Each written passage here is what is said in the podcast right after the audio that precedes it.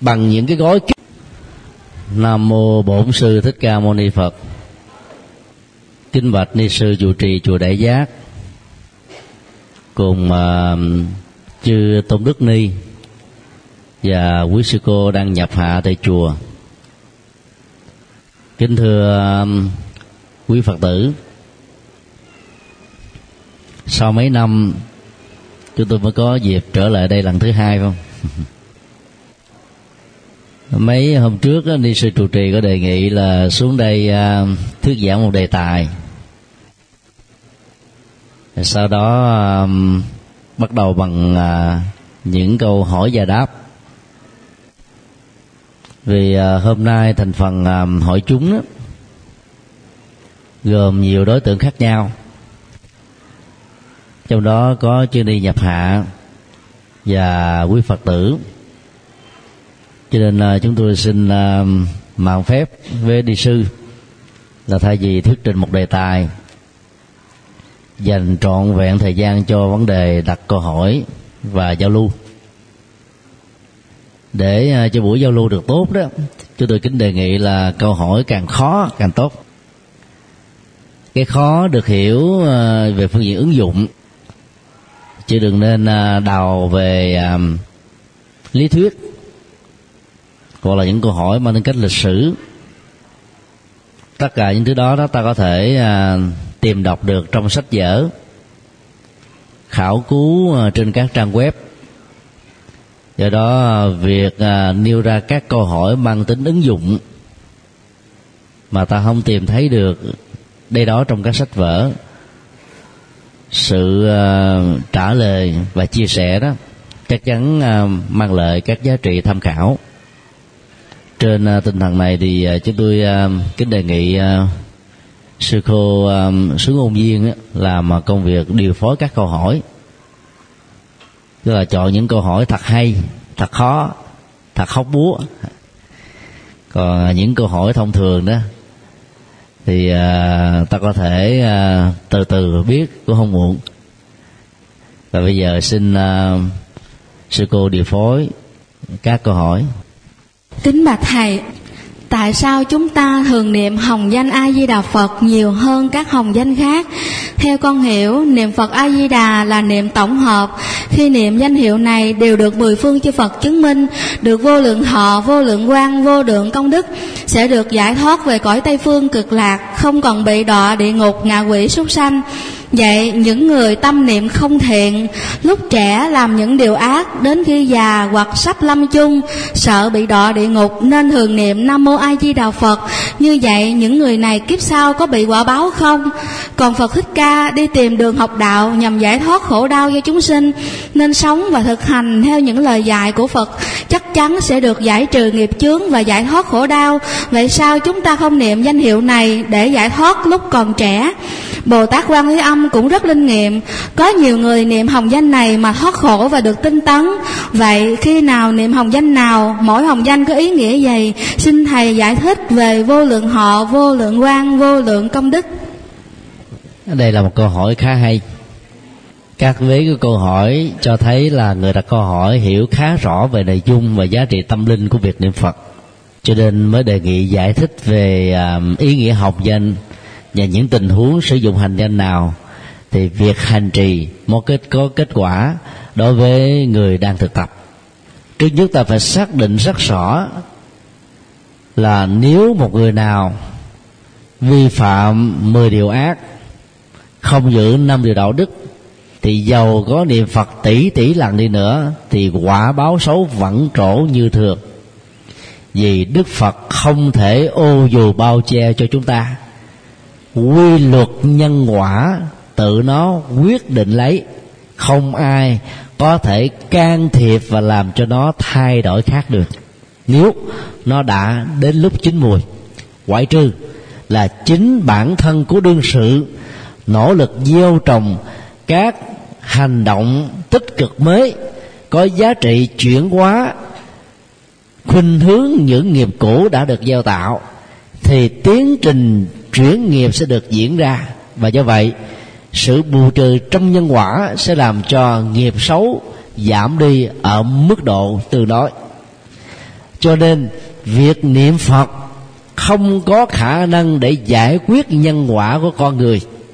Đây là điều mà ta không thể nào suy nghĩ khác hơn được. Thứ hai, danh hiệu của đức phật a di đà cũng giống như là danh hiệu của bao nhiêu đức phật và bồ tát khác. Chỉ là một phương tiện hay là một công cụ. Theo đó tâm chúng ta được chuyên nhất. Mọi vọng động loạn tưởng điên đảo sẽ không có cơ hội bám víu xen lẫn vào trong tâm của chúng ta. Khi mắt thấy tai nghe mũi lưỡi mũi mũi uh, ngửi lưỡi điếm thân xúc chạm và ý tưởng tượng nhờ đó, chánh niệm tỉnh thức được diễn ra. Mà nói theo tịnh độ là nhất tâm bất loạn có mặt. Khi hành giả sống ở trong trạng thái chánh niệm hay là nhất tâm, thì lúc đó tâm của mình trở nên chân chính và do vậy có thể xa lánh được những nghiệp trần cấu do liên hệ đến lòng tham, lòng sân, lòng si. Do vậy, nghiệp xấu mới không được gieo trồng và nghiệp thiện được phát triển đây là giá trị nhân quả tích cực của việc niệm danh hiệu phật và bồ tát. Sẽ là một sai lầm nếu ta nghĩ rằng việc niệm phật có thể làm tiêu trừ tất cả những nghiệp trướng quá khứ của chúng ta, hay là tiêu trừ những nghiệp ở hiện tại. Nếu danh hiệu của đức phật có được khả năng như thế, chúng tôi tin rằng đức phật đã chẳng phải nhọc công suốt 49 năm hoàng kinh giảng pháp trên 300.000 pháp hội với số lượng gần 300.000 bài kinh dài, ngắn, vừa khác nhau. Và khi Đức Phật bị bệnh, ở những giờ phút cuối cuộc đời, ngài dạy chúng ta như chúng tôi đặt ra trong câu hỏi khi nãy, là sử dụng phương pháp chuyển hóa tâm thức, tách rời nỗi đau khỏi thân thể vật lý và khỏi tâm, nhờ đó vượt qua được nỗi khổ và niềm đau việc niệm phật chỉ là một trong những phương tiện có được tính hiệu nghiệm như thế, chứ không phải là duy nhất hay là tất cả. Cho nên, tốt nhất là ta phải tu tập từ nhỏ cho đến lúc qua đời.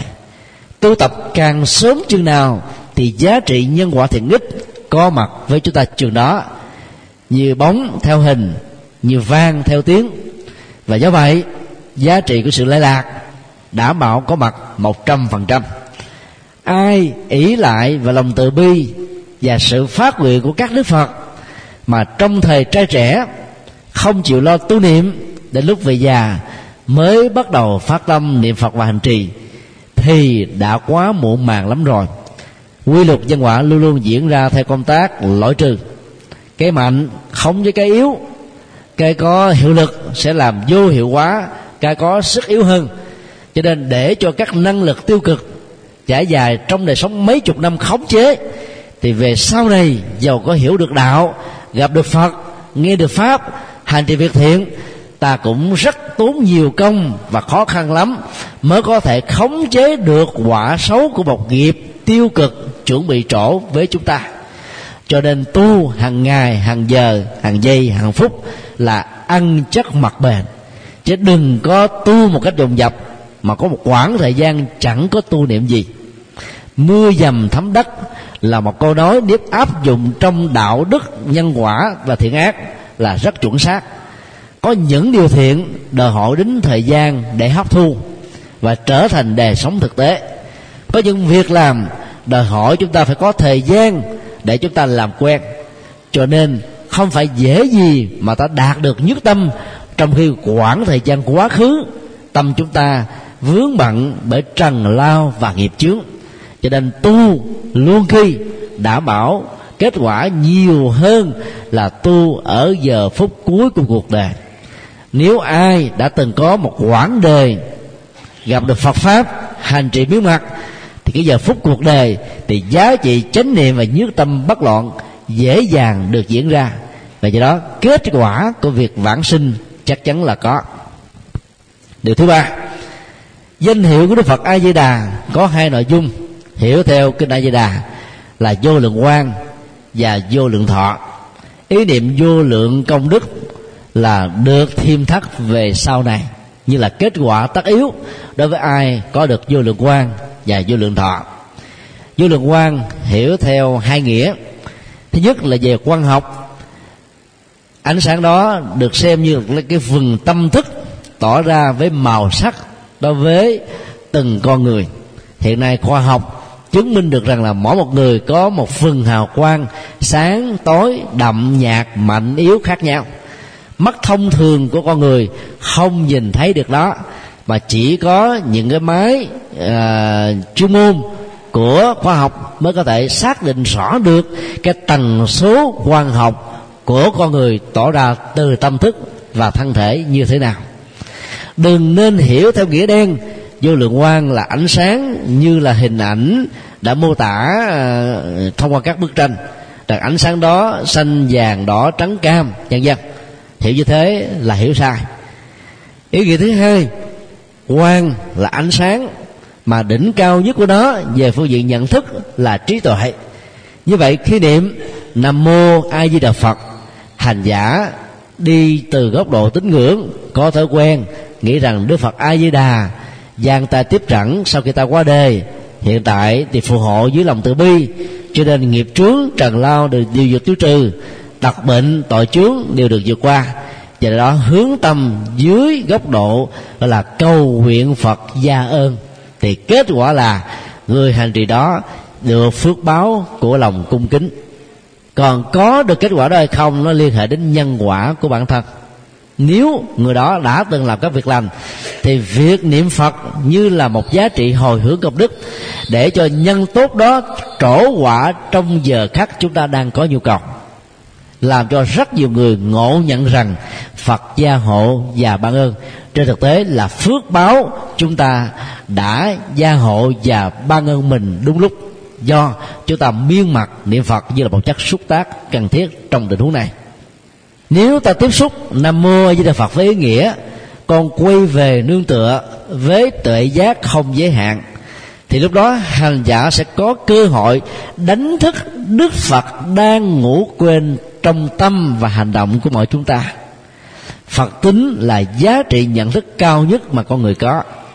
Các tôn giáo khác dạy, khi thực tập các điều lành, lánh xa các điều dữ, tin thượng đế một cách là không có điều kiện và tuyệt đối thì việc giao khoán niềm tin cho chúa sẽ làm cho chúa hài lòng mà giúp cho chúng ta tất cả mọi thứ.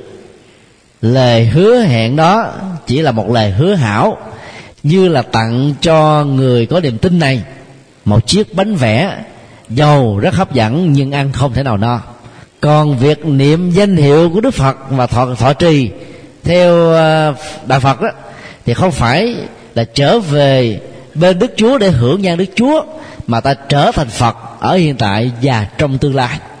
Cho nên phát huy năng lực phật tính đang còn tiềm tàng là kết quả và là phương pháp quan trọng nhất mà các hành giả tịnh độ tông cần phải khích lệ. Cho nên khi ta liên tưởng a mô di đà phật, con quay về nương tựa với tuệ giác vô lượng đang có trong con, thì không có lý do gì miệng của con đi chữa thề, nói tục, rồi nói những lời ác độc, chia rẽ hoặc là thương tổn người khác. Và bàn tay này cũng không thể nào đi làm những cái việc cướp bóc, đánh đập, khủng bố, phá hoại, thương tổn, sát hại. Và bằng chứng này cũng không thể làm những việc tương tự. Ý thức này cũng không thể suy nghĩ liên hệ đến tham sân và si khi ta tin tưởng rằng là tuệ giác vô lượng đang có trong chúng ta, sẽ được đánh thức bằng việc thiết lập nhất tâm bất loạn trên danh hiệu của Đức Phật A Di Đà thì giá trị lệ lạc sẽ đạt được ở mức độ khá cao. Mà không, ta chỉ có phước báo của lòng tôn kính mà thôi. Giữa hai kết quả này, chúng tôi cho rằng kết quả thứ hai có giá trị rất là nhiều lần. Cho nên quý phật tử nên mạnh dạng hành trì theo nghĩa thứ hai vô lượng thọ cũng có hai nghĩa. Thứ nhất là tuổi thọ không giới hạn. Đừng hiểu theo nghĩa đen rằng đức phật a di đà sẽ sống hoài không chết. Chuyện đó không bao giờ có. Đức phật vì vấn nạn sanh già bệnh chết mà quyết tâm đi tu. Rồi sau khi đắc đạo trở thành là bậc tuệ giác ở trên hành tinh này đầu tiên, ngài cũng chết vì bệnh và già quy luật sanh già bệnh chết của con người tương đồng với bốn mùa xuân, hạ, thu, đông. Đối với vũ trụ là thành trụ ngoại không. Đó là quy luật tất yếu. Các đức phật quá khứ có ra đời hay không, nó vẫn thế. Các đức phật hiện tại có tuyên bố hay là không dạy về nó hay không, nó vẫn thế. Các đức phật tương lai có dạy không dạy nó vẫn thế, vì chân lý là quy luật, vô thủy và vô chung. Cho nên đức phật a di đà cũng không thể là một ngoại lệ. Kinh điển thường sử dụng các ngôn ngữ biểu tượng để cho thấy là tuổi thọ đó là không ngàn mé, chứ không có nghĩa là không có kết thúc.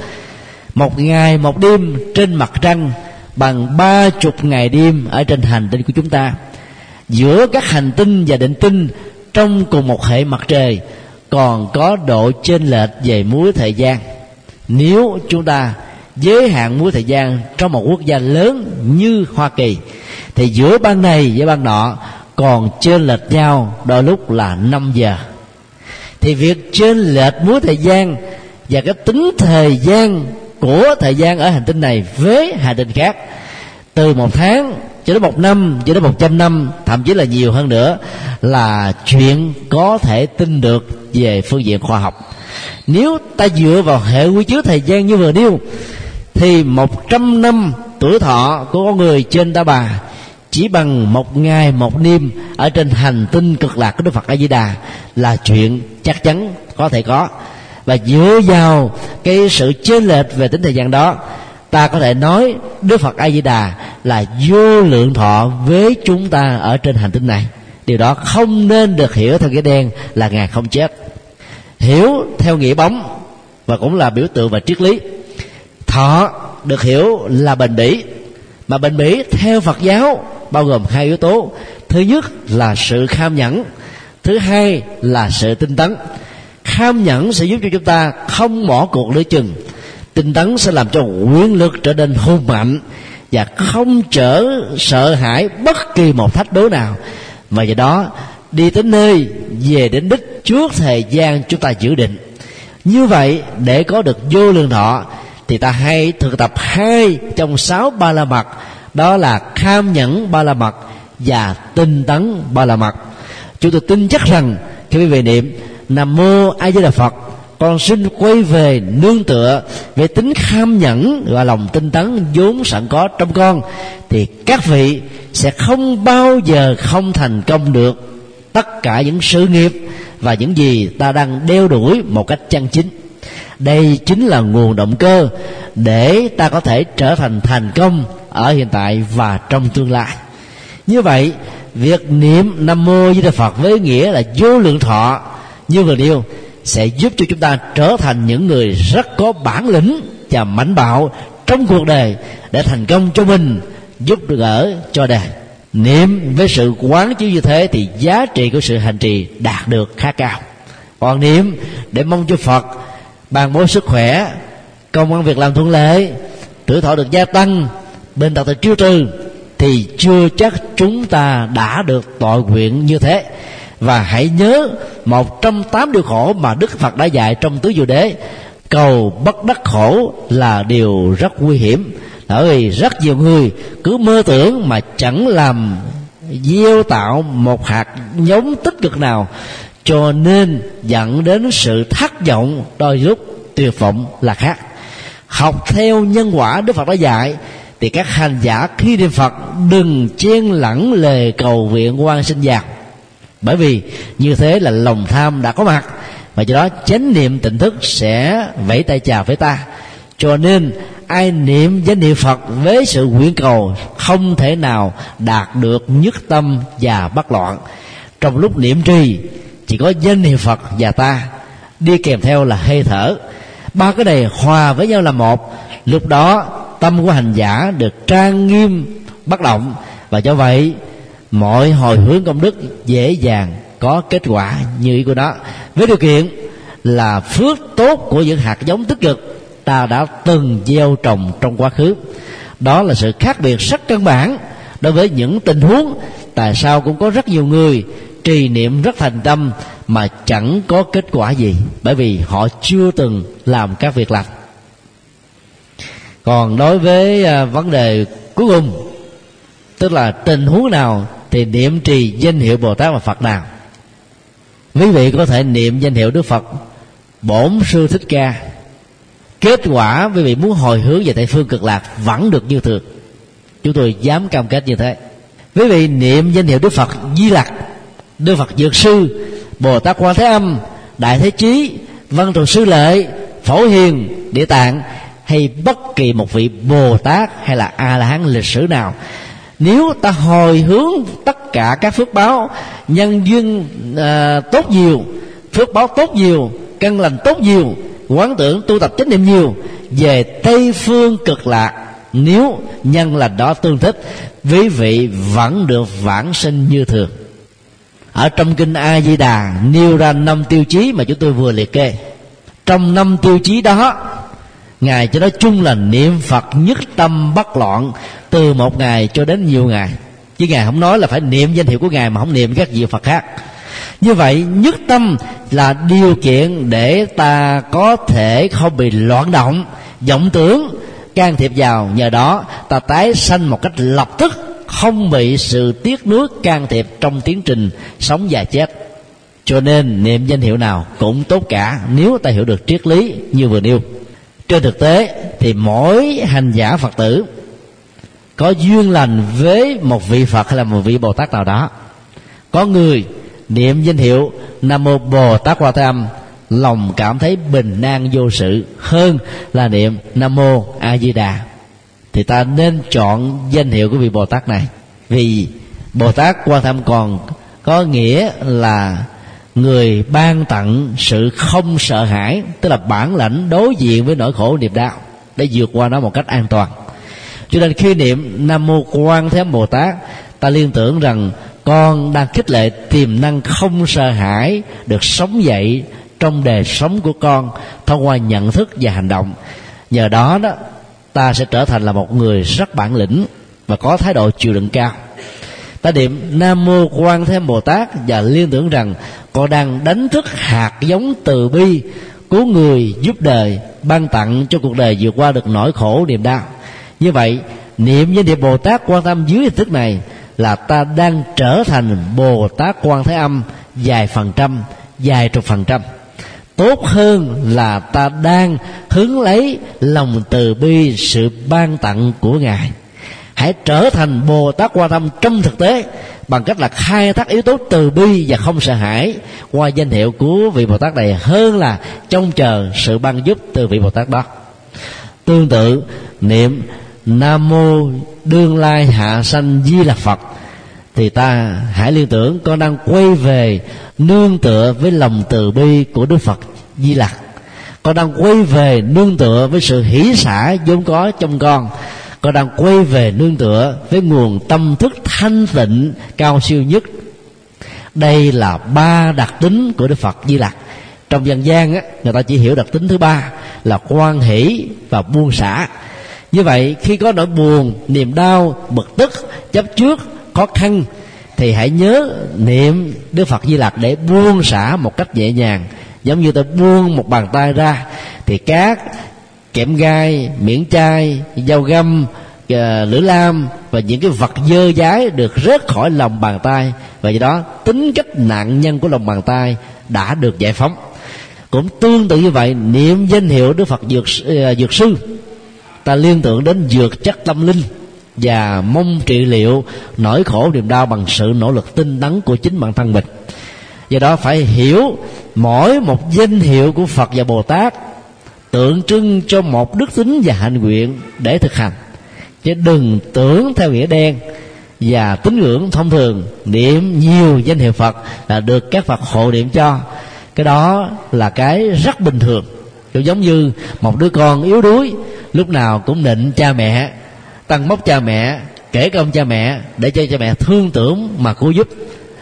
Ta là những người tu học phật thì nên có bản lĩnh tự lực, và đó là đang sống thuận theo luật nhân quả.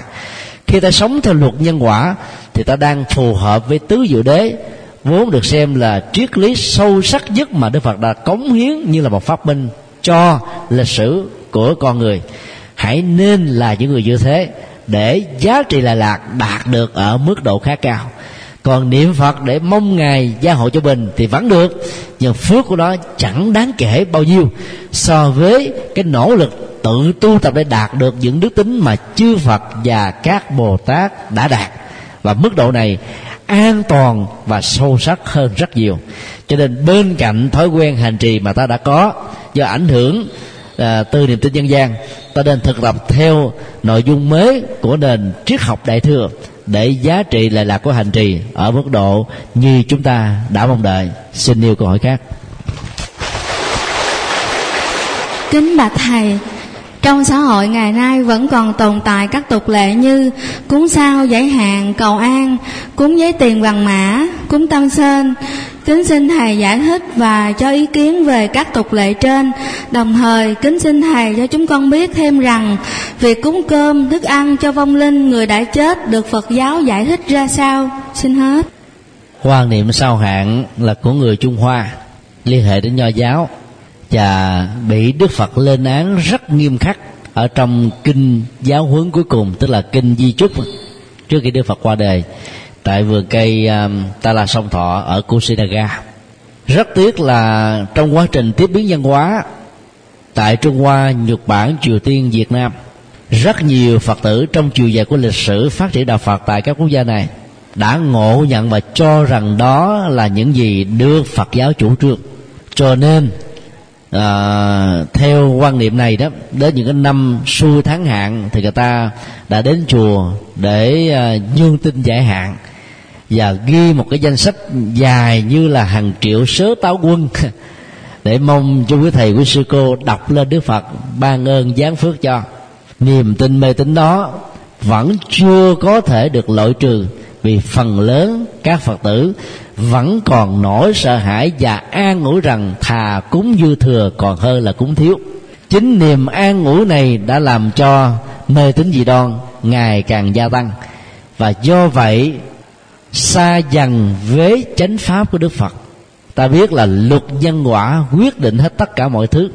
Không có ờ, vì sao nào chiếu mệnh và quyết định vận mệnh của chúng ta. Mỗi một ngôi sao có thể là hành tinh hoặc là định tinh ở trong vũ trụ bao la, chúng trực thuộc vào một hệ mặt trời nhất định nào đó trong các giải thiên hà ngân hà, vô số trong vũ trụ này. Tất cả các vật thể đều có khả năng phát quang. Trong ban ngày, ta không nhìn thấy được sự phát quang của nó. Về ban đêm, do sự tương phản giữa tối và sáng mà ta thấy các hành tinh đó như là các vì sao vì tính phát quang lấp lánh của nó mà mắt của mình do hạn chế về tầm nhìn và nhận thức do điều kiện quan học có cảm giác rằng chúng là các ngôi sao. Trên thực tế thì không. Có rất nhiều ngôi sao khi ta nhìn thấy nó trong bầu trời về, về ban đêm thì nó đã trở thành các thiên thạch bị rơi rụng trong vũ trụ này rồi. Khoa học ngày nay đã chứng minh được điều đó. Cho nên từ xa xưa đức phật dạy những người con phật giàu xuất gia hay tại gia mà sống bằng nghề xem sao đón quẻ bói toán được gọi là nghề xấu hay là nghề tà. Vì làm cho rất nhiều người sợ hãi và ảnh hưởng tiêu cực về phương diện tâm lý. Dĩ nhiên, có nhiều loại bói toán vẫn có giá trị khoa học của nó. Đức phật không phủ định, nhưng ảnh hưởng tiêu cực về tâm lý là điều không thể tránh khỏi. Ví dụ, khi ai rơi vào những năm mà có sao chiếu mệnh là cái đô la hầu, thái bạch, vân vân thì người đó sẽ lo là hao tài tốn của tai nạn bệnh tật, kiện tụng. Do đó, nỗi ám ảnh này sẽ làm cho người đó bị thiệt. Còn nếu như ta sống vô tư, tin vào nhân quả quả xấu trổ chỗ nào, nếu ta đã từng gieo năng thì quan hỷ chấp nhận để giải nghiệp ở chỗ đó, để ta không còn là con nợ trong quá khứ nữa. Và nhờ có kiến thức về Phật pháp, nhất là tứ diệu đế, đối diện với khổ đau truy tìm nguyên nhân của nó, tìm kiếm được hạnh phúc, và con đường đi đến hạnh phúc. Ta có thể giải quyết các vấn đề một cách an toàn, mà không cần phải biết trước rằng nó sẽ diễn ra với ta lúc nào, ở đâu và như thế nào, mức độ ảnh hưởng ra sao. Biết càng nhiều, càng tạo thêm nhiều mối lo nếu ta chưa phải là người chứng đắc.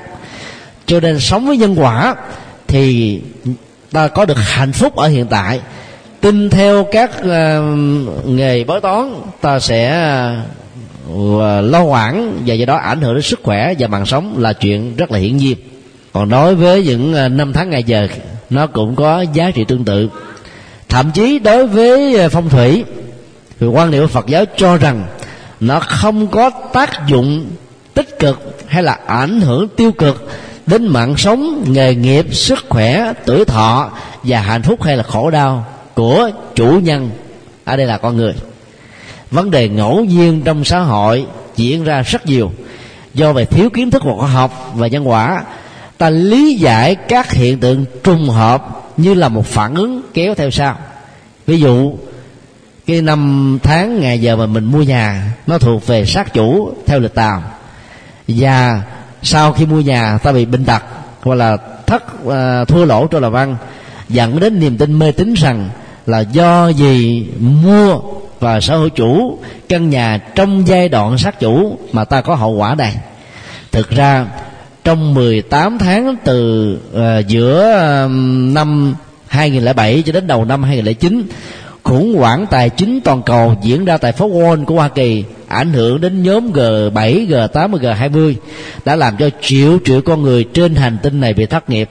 Công văn việc làm bị điêu đứng cho nên giàu có những cái sao tốt chiếu mạng đi nữa.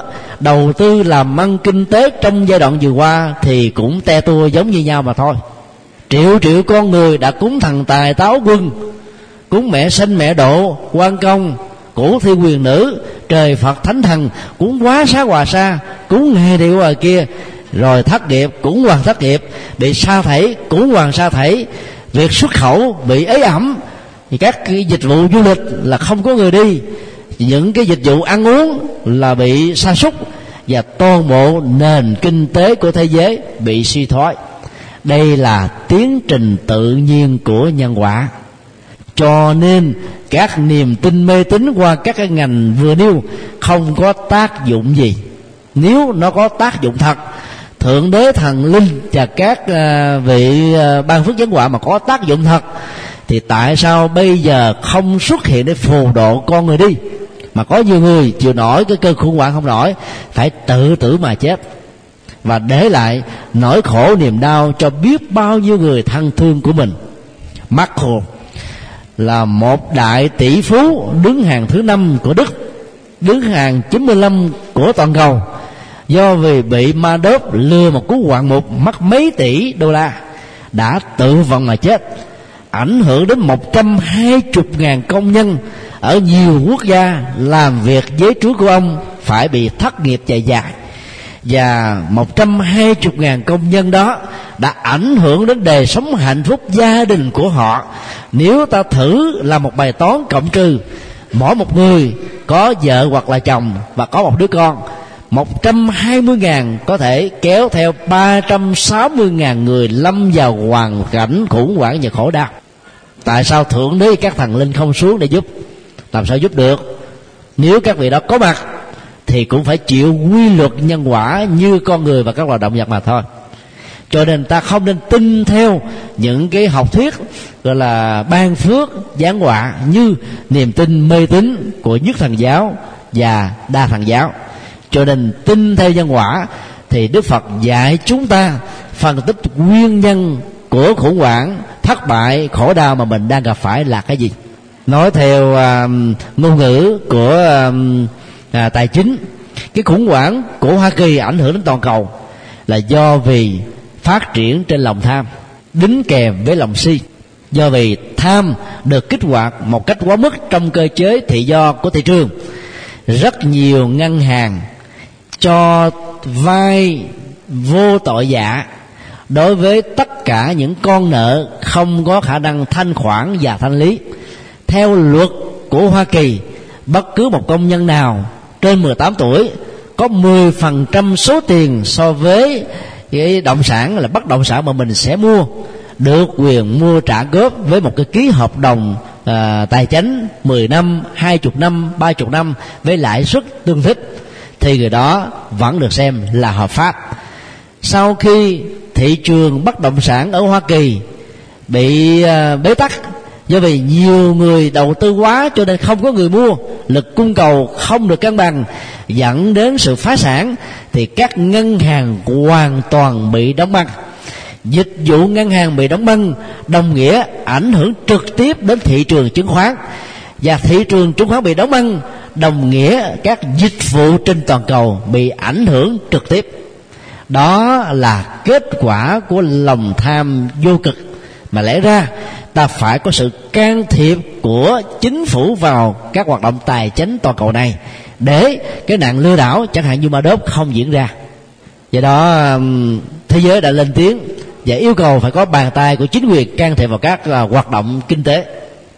Và điều đó nó sẽ góp phần giải quyết rất nhiều vấn nạn bằng những cái gói kích cầu khác nhau cho nên phát triển lòng tham dẫn đến sự khủng hoảng tài chính toàn cầu trong hai năm vừa qua là một sự thật. Như vậy, để vượt qua nó thì ta phải khắc phục đừng nên để cho lòng si đắm đuối với lòng tham dẫn đến nhiều sự tổn thất rất là đáng tiếc. Tương tự, những nỗi khổ, niềm đau trong xã hội ta cũng phải vận dụng tứ diệu đế để giải quyết nó. Chứ không thể giải quyết nó trên niềm tin, trên ờ, cầu nguyện trên văn sinh trên niệm danh hiệu phật trên trì danh hiệu ờ, trên trì câu thần chú. Tất cả những điều đó chỉ làm cho chúng ta được định tâm, xử lý cảm xúc đau khổ trong một thời gian nhất định thôi. Phanh phui được gốc rễ của nó là giải quyết vấn nạn được 50% 50% còn lại là thực hiện tứ diệu đế mà chánh kiến là yếu tố đi đầu. Có chánh kiến thì ta không còn tham, sân và si, do đó ta không bị rơi vào những cái khủng hoảng như vừa nêu nói tóm lại là phong thủy, sao hạn năm tháng ngày giờ, phong tục tập quán, phần lớn không phù hợp với nhân quả. Và do vậy, ta không nên tin là người phật tử phải dứt khoát điều đó. Đối vấn đề cúng kính cho người quá cố, như là vật thực, cơm ăn, áo mặc, giấy vàng mã, tiền bạc thì người quá cố hoàn toàn không nhận được bất cứ cái gì. Bên cạnh đó, người thực hiện đang gieo các nghiệp là quan phí tài sản hiện tại và hậu quả là trong tương lai tiếp tục bị ảnh hưởng và tổn thất đến tài sản hoặc là nước trôi, lửa cháy ờ, hay là con phá sản, vợ chồng mới là phát của, hay là bị nhà nước tịch thu năm tài sản bị mất mát qua năm cửa ngôn vừa nêu, nó có ảnh hưởng rất nhiều đến các hành động mê tín dị đoan mà chúng ta đã làm. Vì liên tưởng đến việc hiếu kính hoặc là thương tưởng người quá cố. Cho nên học theo kinh phật giáo, đặc biệt là kinh địa tạng và nhiều bản kinh khác, ta nên thay thế cái lòng thương tưởng và giúp đỡ đó bằng các hoạt động lễ thực tế đó là làm việc lành, từ thiện. Người già trẻ mồ côi, kẻ cô đơn, người bệnh tật, tàn tật, tâm thần, khiếm thị, vân vân. Rồi hồi hướng công đức đến người vợ cố, thì người còn lẳng kẻ mất đều được lợi lạc và rất là thiết thực. Người phật tử không nên vay mượn phong tục tập quán của ngoại đạo để làm hư đạo phật của mình và làm cho giới trí thức, đặc biệt là giới trẻ, có cảm giác xa lánh đạo phật của chúng ta. Cho nên cúng kính, người quá cố ăn không được mà tốn quá nhiều tiền bạc là điều không nên. Cho nên ta cúng tượng trưng, hoa quả, thực phẩm chay. Không nên cúng tam sinh vì đã trực tiếp, gián tiếp gieo nghiệp sát. Muốn hồi hướng công đức và phước báo cho người đã đi mà vi phạm nghiệp sát sinh thì làm sao có quả như mong đợi được? Cho nên phải lấy nhân quả làm thước đo là cán cân của mọi trục xoay. Trong mọi đầu tư thì chúng ta sẽ không còn bất kỳ một nỗi sợ hãi gì để bận lòng nữa. Do đó là người đệ tử Phật trong những ngày cúng thất 49, 100, tiểu tường đại tường và những ngày kỵ dỗ về sau việc thiết đãi cơm chay là tượng trưng. Mà quan trọng là trì tụng kinh điển với hai nội dung. Hướng dẫn hương linh, chấp nhận vô ngã, tức là không đồng hóa thi thể này là tôi, và tôi không lệ thuộc vào nó. Và chấp nhận vô thường, tức là xác định năm tháng ngày giờ khai tử là cái chết đã diễn ra như một sự thật. Và do vậy, sẽ dễ dàng giảng sanh thoát quá. Cho nên là người tu học phật, mà nhất là trước khi qua đời của một người thân ta hỗ trợ hỗ trợ bằng trợ niệm, thì cái đó đã được siêu sinh rồi, thì những tuần thác ta không cần phải bận tâm để cúng nữa. Bởi vì giúp đỡ khi còn sống có giá trị rất nhiều lần so khi đã qua đời. Vì qua đời không biết hương linh sẽ đi về đâu. Hương linh có sẵn sàng nghe ta khuyết ờ, thuyết phục, hướng dẫn, khuyên tấn hay không? Và do đó, tính kết quả khó có thể được đảm bảo lắm. Cho nên tu theo đạo phật một cách thiết thực là ta phải xây dựng hạnh phúc ngay khi còn sống, chứ đừng chờ sau khi đã qua đời. Có rất nhiều người còn sống, có kiến thức, có trình độ, có sức khỏe, khi nghe một lời khuyên chân thành, đôi lúc vì kiến chấp bảo thủ thành kiến chưa chắc đã nghe. Đã nghe chưa chắc đã thực hiện thực hiện chưa chắc đã thành công. Huống hồ chỉ còn là hương linh là bay chỗ này, có mặt ở chỗ nọ, do luyến tiếc cuộc đời, thì làm sao có đủ tinh thần tập trung để nghe được. Cho nên cầu siêu chỉ là chuyện phụ. Sống tốt, làm tốt, hộ niệm tốt cho người còn sống mới là việc chính. Vì đó liên hệ tất cả đến tiến trình của nhân quả. Đọc vào các kinh điển Bali A Hàm và Đại thừa, ta thấy Đức Phật dạy duy nhất về nhân quả, đặc biệt thông qua tứ diệu đế là người tu học Phật, ta nên bắt chước theo việc này để kết quả được đảm bảo với chúng ta. Chúng ta không còn sợ, mong cầu, thậm chí không còn mong nó vẫn đến như mình, như là một quy luật. Xin nêu câu hỏi khác. Thưa thầy, con là một bác sĩ đã quy y phật nhiều năm. Đứng trước một bệnh nhân có những bệnh theo y học chứng minh là di truyền, nhưng đối với phật giáo lại cho là nhân quả xin thầy quan hỷ giải thích cho con và nhóm bác sĩ đồng nghiệp của con để thắc mắc từ lâu. Xin cảm ơn. Có thể nói à, chín mươi mấy phần trăm các loại bệnh trên cơ thể vật lý là bệnh sinh học. Chỉ có à, vài phần trăm và đôi lúc là không có thuộc về bệnh nghiệp thôi. Do đó rất nhiều các phật tử do vì không hiểu nhân quả và không có kiến thức y khoa vững khi có một chứng bệnh nào đó mà chưa truy ra được gốc rễ của nó và nguyên nhân dội kết luận rằng mình đang bị chứng bệnh tà là bệnh ma hoặc hương linh nào đó đang theo quấy phá hay là kết quả của một nghiệp xấu nào đó mà mình đã gieo trồng trong một đề quá khứ mà mình không thể xác định được. Do đó vì niềm tin thiếu căn bản này thay vì đi uh, tìm các bác sĩ giỏi bệnh viện hay để điều trị thì những người đó đã sử dụng các phương pháp sám hối ngày và đêm. Dĩ nhiên phước báo được gia tăng những cái nghiệp à, được khắc phục ở mức độ tương đối nhưng bệnh vẫn y nguyên và thậm chí là còn bị nặng hơn nữa. Cho nên là trong tình huống khi y khoa chưa xác định được bệnh không có nghĩa là bệnh nghiệp vì kiến thức y khoa bao giờ cũng có giới hạn do phát triển công nghiệp hiện đại mà các loại vi trùng vi khuẩn siêu vi khuẩn tiếp tục có mặt ở trong cuộc đời này. Và do đó nhiều chứng bệnh đôi lúc đến 10 năm, 20 năm, 30 năm sau mới được định danh. Nhưng nó đã có mặt từ nhiều năm trước. Vậy khi trình độ y khoa chưa đủ sức rờ mó đến nó và các dụng cụ y khoa, máy móc và phương tiện điều trị đã chưa có kịp thời để giải quyết đó. Thì không có nghĩa rằng là những bệnh này là không có. Và do đó, kết quả ảnh hưởng đến bệnh tật và chết chóc vẫn diễn ra như thường. Cho nên rất nhiều người bị bệnh, nó thuộc về vật lý chứ không liên hệ gì đến bệnh nghiệp cả. Như vậy, làm thế nào để xác định được đâu là một bệnh thuộc về bệnh nghiệp? Chúng tôi có thể nêu ra một ví dụ đơn giản.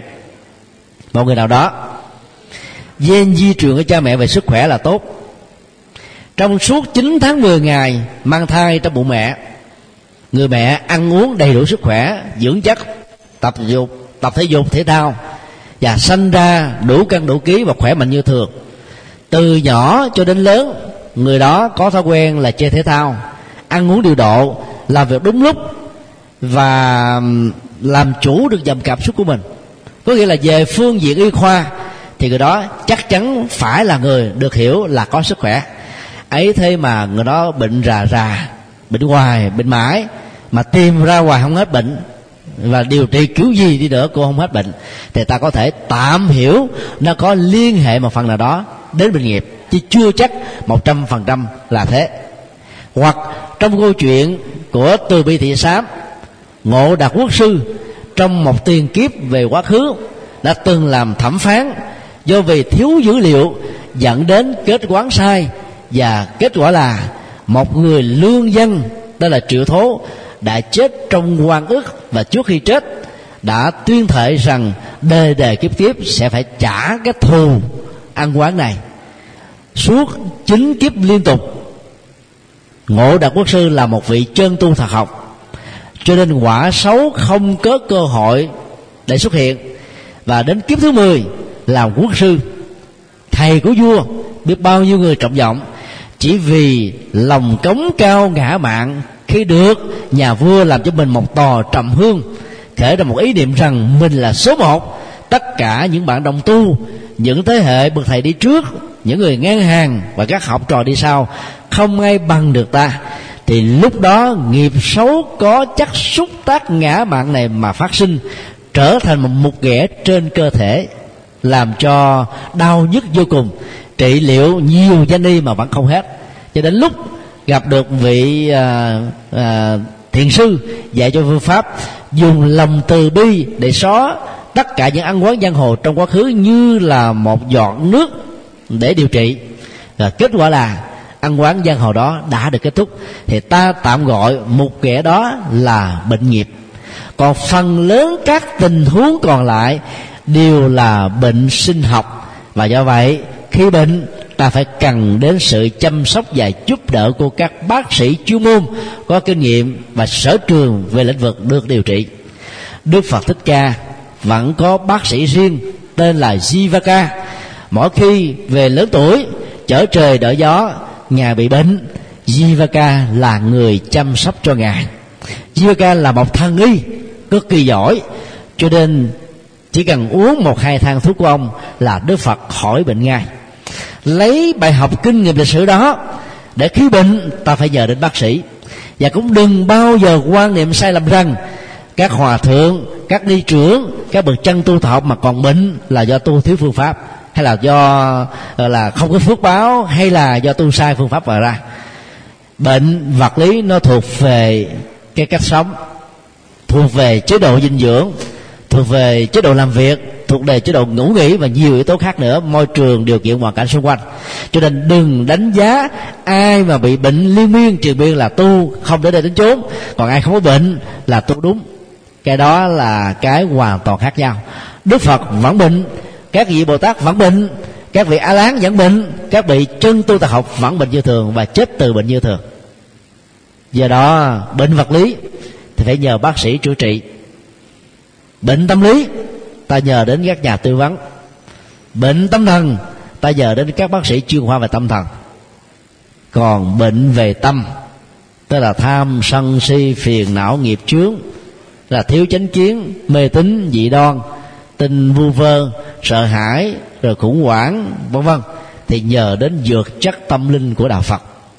Cho nên, các bác sĩ có kiến thức về phật pháp sẽ có được cơ hội, đó là điều trị được bệnh thân và bệnh tâm của bệnh nhân.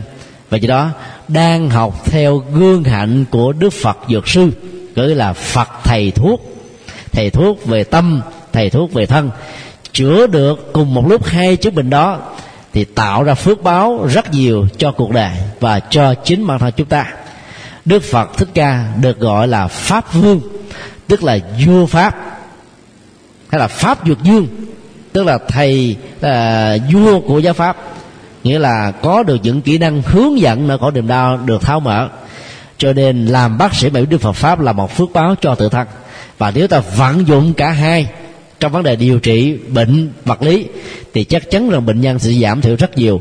Vì y học ngày nay đã chứng minh có rất nhiều cái khủng hoảng tâm lý, những nỗi sợ hãi, những mối lo, những cái sự sâu rỉ đã làm gia tăng cường độ của bệnh và dẫn đến sự kết thúc mạng sống sớm hơn.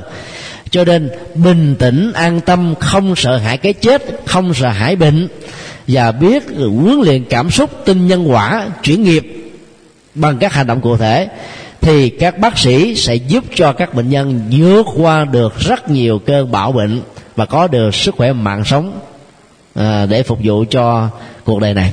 Xin đi câu hỏi khác. Kính bạch thầy trong kinh pháp hoa, phẩm quán thế âm bồ tát, ngài vô tận ý bồ tát cúng dường chuỗi ngọc châu báu lên bồ tát quán thế âm. Sau ba lần bạch ngài quán thế âm bồ tát mới nhận. Sau khi nhận, lại chia làm hai phần. Một phần dân đức thích ca mâu ni, một phần dân tháp của phật đa bảo. Sao quán thế âm không dân các vị phật khác, xin thầy quan hệ giải thích rõ ý nghĩa này. Đó là một điển tích ở trong kinh à, Diệu Pháp Liên Hoa mà phần lớn à, các Phật tử Bắc Tông đã thọ trì và biết. Và đây là một dữ liệu mang tính biểu tượng và triết lý. Ta phân tích à, ý nghĩa ứng dụng của nó theo à, các phương diện như sau. Thứ nhất, đây là một bài học dạy chúng ta phát tâm cúng dường di truyền để tạo cho nhân của một hành động từ thiện, bao gồm bố thí pháp hay là bố thí tài vật, được nhân rộng và phổ biến ảnh hưởng của nó trong xã hội ngày càng lây lan. Nếu quý vị uh, cúng uh, cho chúng tôi một số tịnh tài nhất định nào đó thì cái nguyện vọng của người cúng thông thường là gì? Là muốn chúng tôi sử dụng nó. Ví dụ à, có phật tử tặng cúng cho quý thầy quý sư cô cái áo lạnh cái đón len. Đến mùa lạnh đến nhìn coi thầy mình có mặt nó không? Không mặt hay buồn mặt mình cảm thấy hơi vui. Nhưng có rất nhiều vị uh, tu sĩ đó không thích sử dụng cho bản thân. Sức khỏe vẫn tốt áo quần vẫn còn đầy đủ cho nên sử dụng tiền đó và áo len đó nón len đó cúng dường cho những vị có nhu cầu đang thiếu thốn. Người phật tử không có tầm nhìn sâu và hiểu xa đó có thể là buồn dặn thầy của mình nó trời tôi cúng cho ổng mà ổng đi cúng cho người khác mốt tôi không làm cúng nữa. Tôi cúng cho bà mà bà làm tài lanh cho người khác. Tôi không thể phát tâm. Trên thực tế khi thầy của mình làm việc đó thì mình phải mừng. Vì cái hạt giống phước báo này được gieo trồng lần thứ hai. Và nếu người thứ hai đó là đem đi cúng dường cho người thứ ba thì phước báo này sẽ tăng gần như gấp ba lần. Cho nên à, cái tác à, dụng lây lan phổ biến và lớn rộng đó nó cần phải được truyền tải và đây là tinh thần của đạo phật. Những đóng góp của đức phật ờ, của bồ tát quan thế âm cho chúng sinh bị khổ đau dưới hình thức là phát nguyện ờ, mang ờ, niềm vui để nhổ nỗi khổ để làm cho đức phật thích ca phải tán dương ngài. Và việc tán dương đó đã làm động tâm bồ tát vô tận ý giao tặng uh, cái sâu chuỗi ngọc rất là quý giá để bày tỏ lòng uh, biết ơn cũng như là sự cảm kích về hành nguyện dấn thân và đóng góp của bồ tát quan thế âm. Nếu bồ tát quan thế âm sử dụng nó và cho bản thân mình, thì nhân quả đã bù trừ và hết. Như vậy là cái hành động ờ, dấn thân của ngài nó gần như là để hướng về một kết quả nào đó, chứ không phải là cho chúng sinh. Mà trên đạo lý từ bi đó, thì ta làm mà không cần bất kỳ một đền đáp nào. Thực tập được như thế thì khi nhân tình thế thái người ta trả ơn bằng cách gieo quán, ta vẫn không buồn. Vì ta biết rất rõ, ta đã làm một nghĩa cử cao thượng.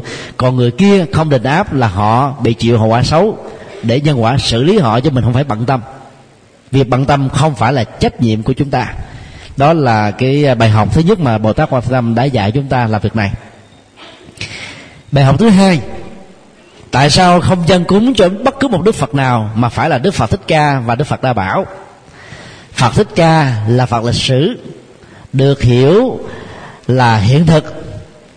Phật đa bảo được hiểu là kho tàng, hiểu theo cách đông na là tiềm năng. Tất cả chúng ta đó đều có một tiềm năng và một hiện thực. Hiện thực rất ít, tiềm năng rất nhiều. Tiềm năng bị bỏ quên là bởi vì ta không có niềm tin, ta không có nỗ lực, không có phương pháp, không có quyết tâm, không có sự hướng dẫn và không có bản lĩnh để thực hiện được điều đó. Cho nên, tiềm năng à, vẫn tiếp tục là tiềm năng. Còn hiện thực vẫn là một cái gì đó rất là nghèo cùng. Do vậy, đức phật khuyên chúng ta là phải dựa vào tiềm năng để phát huy hiện thực. Dựa vào hiện thực của đức phật lịch sử để khai thác tiềm năng ở trong từng bản thân của con người bồ tát quan thế âm dân cúng cho đức phật lịch sử một phần nữa để bày tỏ lòng biết ơn với những khám phá và đóng góp của ngài cho lịch sử nhân loại. Đây là bài học của biết ơn và đền ơn. Tất cả chúng ta, những người đi sau, có thể giỏi rất nhiều lần so với thế hệ ông bà trong đi trước. Nhưng nếu không có những đóng góp của họ, thì bây giờ ta không có thành quả để hưởng ngày nay. Cho nên bên cạnh việc hưởng các thành quả ta phải biết ơn bằng cách là tán dương công đức của những người đi trước. Giống như bồ tát quan thế âm đã bày tỏ lòng tôn kính và biết ơn của mình bằng cách là dâng nửa phần sâu chuỗi anh lạc. Và nếu chỉ có biết ơn về hiện thực không thì chưa đủ. Ta phải chăm sóc các mầm non. Ta phải chăm sóc các tiềm năng. Đóng góp cho những người đã thành công rồi thì quá dễ. Vì theo đó ta được danh tướng lây và đóng góp cho những tiềm năng đang còn nằm trong lá ủ vô cùng quan trọng. Và nếu không có cặp mắt để phát hiện ra những tiềm năng này, đóng góp, hỗ trợ để cho tiềm năng nó trở thành một hiện thực trong tương lai, thì thế giới chúng ta sẽ rất là nghèo. Và sau khi những hiện thực đã nằm xuống, thì tiềm năng sẽ vĩnh viễn không có cơ hội để phát huy. Cho nên bên cạnh chăm lo và biết ơn các thế hệ đi trước những người lớn, những người có công, thì ta cũng phải biết chăm lo thế hệ con em của mình với hình thức là một tiềm năng. Và ở đây là báo vật mà báo vật rất nhiều cho nên được gọi là đa bảo phật tiềm năng nhiều của báo. Cho nên bồ tát quan thế âm dạy chúng ta qua hành động cắt đôi sâu chuỗi cho phật hiện tại lịch sử như là một hiện thực. Phật đã bảo như một tiềm năng đã có sẵn trong quá khứ để chúng ta biết phát huy cả hai phương diện này ai phát huy được hai phương diện đó thì tiềm năng chính là hiện thực. Và hiện thực phát huy trên tiềm năng và có được cái động lực vô tận ý thì chúng ta sẽ khai thác được vô tận tạng. Ý tưởng phong phú nhiều chừng nào thì ta sử dụng được dữ liệu của tâm thức chừng đó.